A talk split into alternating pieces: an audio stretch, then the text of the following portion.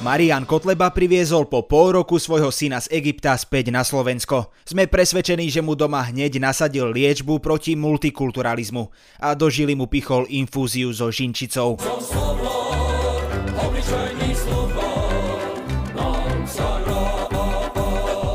Kotleba bol s Petrom Krupom na dovolenke. Matovič robí naďalej zadarmo ruského trola a Česko vyhostilo ruských diplomatov. Víte, co je to pasy? V angličtině? Pusy. Myslím, že se to vyslovuje pusy, ale vím, co myslíte. Kunda. Moje meno je Adam Blaško a vy počúvate podcast Piatoček. S kým? Ja som bol zhrozený z toho. Pani, pani ba, ba, Bačová, Bačo, tak Rado Bačo, pani, pani ba, ba, Bačová, Bačo, tak Rado Bačo, Zuzka, či ako sa volá.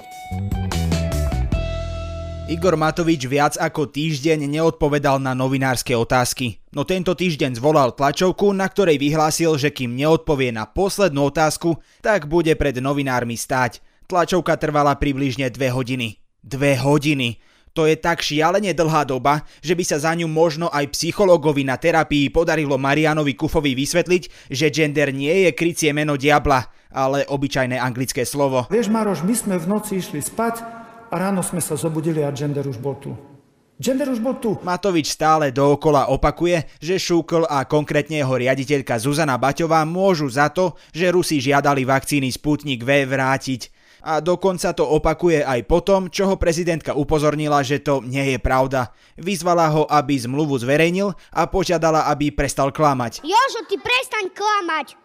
Do telky. Matovič na svoju obhajobu povedal, že on o zmluve nezavádza, že to ani technicky nie je možné, lebo on ju chudák ani nečítal. Oh my god!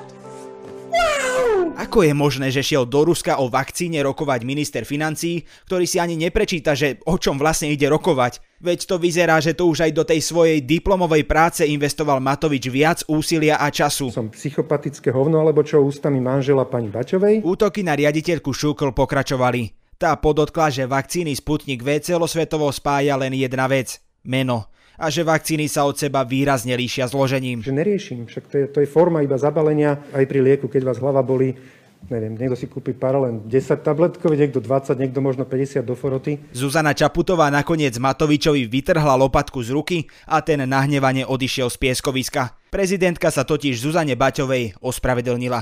Za Matovičové správanie sa ospravedlnila aj skupina ľudí, ktorá Baťovej poslala kvety.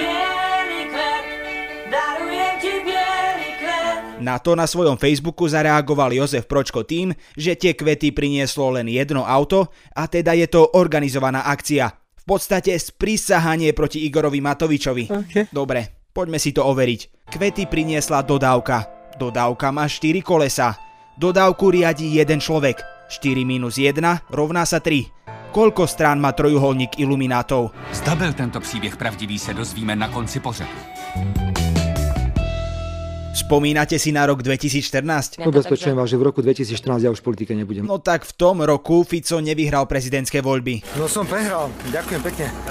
To bolo bombové však a viete čo ešte bolo v tom roku bombové? Muničný sklad v malej moravskej dedinke.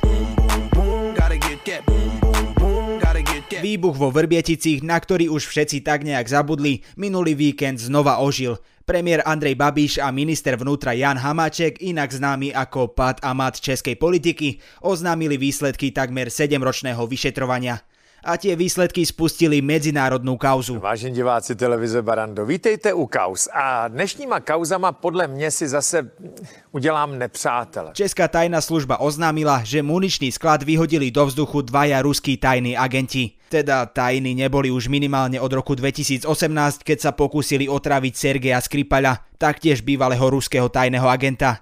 Nie je tých tajných agentov trochu priveľa? Nech sa nehneva, ale hovorím, už čo je veľa, to je málo. Následne zastupujúci minister zahraničia oznámil, že Česko vyhostí 18 diplomatov, ktorých tajná služba identifikovala ako tajných agentov. Prekvapivo. Inak ten zastupujúci minister zahraničia bol taktiež Jan Hamáček, ktorý len pár dní predtým oznámil zámer cestovať do Moskvy s nesmrteľnou legendou Andrejom Dankom. Ja, ja som, ja vôbec, ja akože absolútne vôbec, hej. Samozrejme z cesty nakoniec nič nebolo ale konečne bol Andrej Danko aspoň na niečo užitočný a niekto konečne pochopil, ako ho využívať správne na zmetenie svojho politického protivníka. A rozumiete tomu, že som inicioval ja s chladom v hlave bezpečnostnú radu na nedelu. Odveta ruskej strany za české vyhostenie prišla obratom a bola taká typická putinovská. Z českej ambasády v Moskve poslali domov 20 diplomatov. O dvoch viac než Česi. V kontexte veľkosti Českej ambasády v Moskve tých 20 diplomatov znamená zhruba toľko,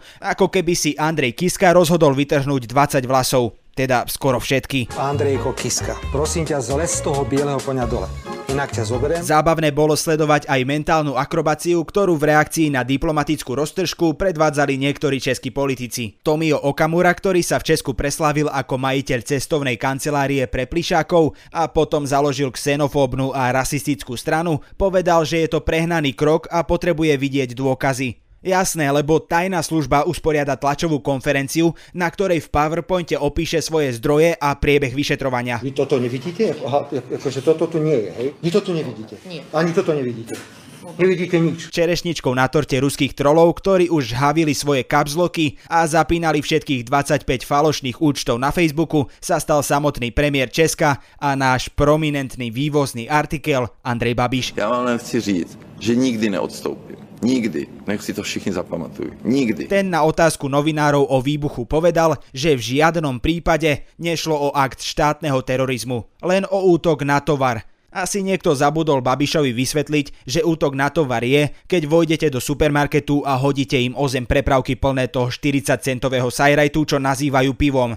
A nie, že sa vám do štátu prepašujú ruskí agenti pod falošnými menami, uložia bombu do vášho muničného skladu, ako by hrali cs a to bolo ich b po detonácii zabijú dvoch zamestnancov skladu a následne za to dostanú štátne vyznamenanie od Putina.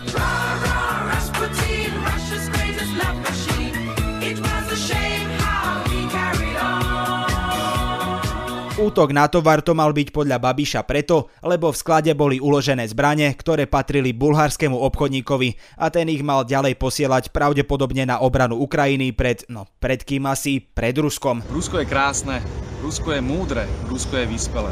Roky nás o ňom klamali. Babiš nakoniec priznal, že to bol teroristický útok a za svoje skoršie vyjadrenie sa ospravedlnil. Sorry, ako? Ak by sa niečo takéto stalo u nás, živo si vieme predstaviť, ako by Matovič na tlačovke hovoril, že síce tajní agenti výbuch spôsobili, ale len kvôli záchrane ľudských životov a všetko je to len negatívna kampaň proti Sputniku. A vlastne aj tak to je všetko jedno, pretože za to môže Richard Sulík a Šúkl.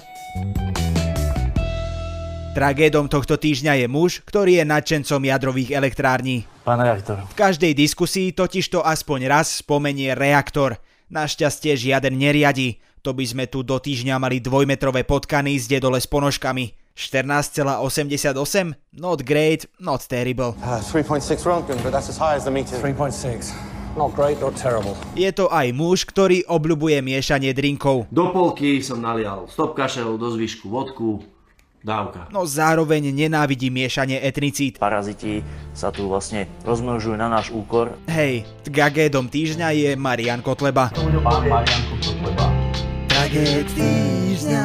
Mariana Kotlebu opustili takmer všetci blízky. Opustil ho ten, čo nie je historik, ten, čo má pohlavný styk s Alahom a opustila ho aj jeho manželka. Tá sa ešte skôr odsťahovala do Egypta a žije s Egyptianom. S Egyptianom. Priznajte, už to samo o sebe musí byť pre Mariana Kotlebu na zbláznenie. No ešte sa k tomu pridal týždeň, v ktorom všetci oslavovali odvisnutie jeho idolu.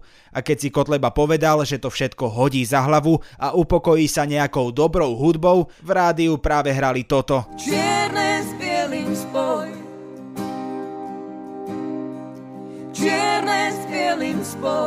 A tak sa Marian Kotleba rozhodol, že zájde navštíviť svojho syna do Egypta. Najprv si ho požičal, potom nevrátil a nakoniec ho podľa slov jeho bývalej partnerky Frederiky uniesol na Slovensko. A to sa vyplatí. Hej, Kotlebová bývalá manželka sa volá Frederika. To vyzerá, že Marian Kotleba je jediný človek na svete, ktorému rozvod neodporúčali rodičia, ani kamaráti, ale logopéd. Ja si vážim svoje zdravie. Mne už asi cítim stúpami teplota, takže ja vás opustím. Kotleba vraj syna nevidel 6 mesiacov. Normálny človek, keď chce spraviť okolo stretnutia s blízkou osobou po dlhšom čase drámu, zavolá poštára Janka a poprosí Katku Brichtovú, nech dá stenu preč. Marian Kotleba, keď chce spraviť okolo takéhoto stretnutia drámu, unesie dieťa. Dáme stenu preč. Stenu dáme preč. Dúfame, že toto nie je nejaký nový trend, že si teraz ľudia hromadne začnú z cudzích štátov namiesto mušlí a magnetiek na chladničku brať na pamiatku deti. Jocko, kedy prídeš, lebo ja už chcem ísť na Slovensko. Počas celého výletu Mariana Kotlebu sprevádzal Peter Krupa. My nevieme prečo. No typujeme, že mal chlapca presvedčiť, že on je jeho mamka Frederika. Chlapec musel byť zmetený z dvoch vecí. Z toho, prečo má jeho mamka razom plešinu a z toho, prečo sa jej zväčšili prsia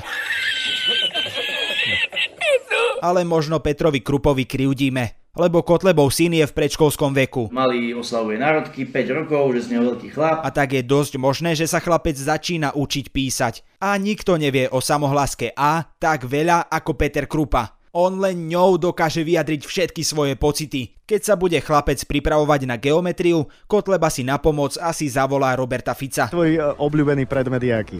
Môj? No, asi štvorec. ja som myslel školský predmet. Prípadne, ak by Robert Fico pomôcť s geometriou odmietol, Kotleba by mohol osloviť Roberta Kaliňaka. Ten rád vo voľnom čase rysoval. Vy ste niekedy vyskúšali drogy? Nie.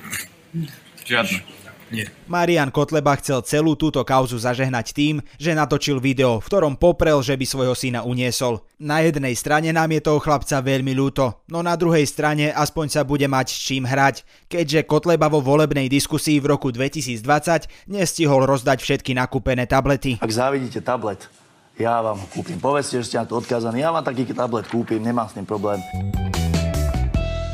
A na záver krátky prehľad správ. 12 európskych futbalových klubov ohlasilo, že zakladajú vlastnú Superligu, ktorá má konkurovať Lige majstrov.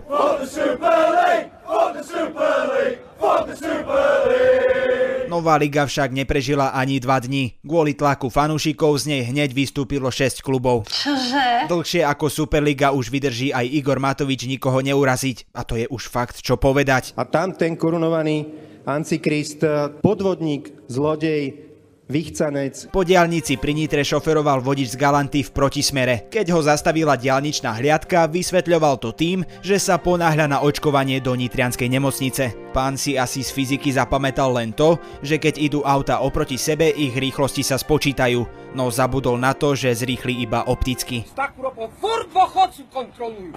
Keď raz idem do p***, furt policajti kontrolujú. Po ak tu také 18-20 ročné idú len také fofry. Po bankrote strany vlast, s ktorou Štefan Harabín nemal že vôbec nič spoločné, dostaneme sa, dostaneme sa. Zakladajú jej bývalí členovia novú stranu a keďže ide o kreatívne duše, volať sa bude Naša vlast. A jej lídrom by mal byť... Ha, ra, bin. Nie. Ale áno. Na tomto podcaste spolupracujú Kristýna Ďuriková, Kristýna Janščová, Viktor Hlavatovič a David Pastor. Na záver sa trochu opustíme. V USA odsudili policajta za vraždu Georgia Floyda, ktorá vyvolala po celom svete protesty proti rasizmu a policajnej brutalite.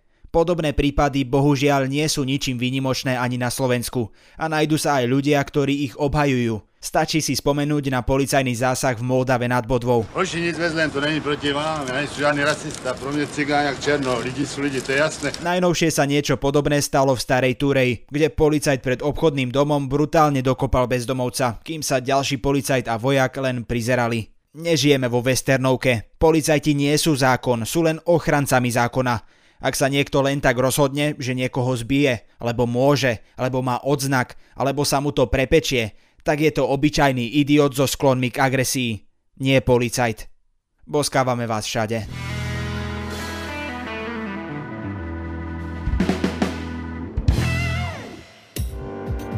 Sa Zuzana Kovačič-Hanzelová a v denníku SME pre vás pripravujem rozhovory o politike a spoločnosti. Vychádzajú takmer každý deň a nájdete ich vo všetkých podcastových aplikáciách ako rozhovory ZKH. O politike, chudobe, spoločnosti aj kultúre vždy na aktuálne témy.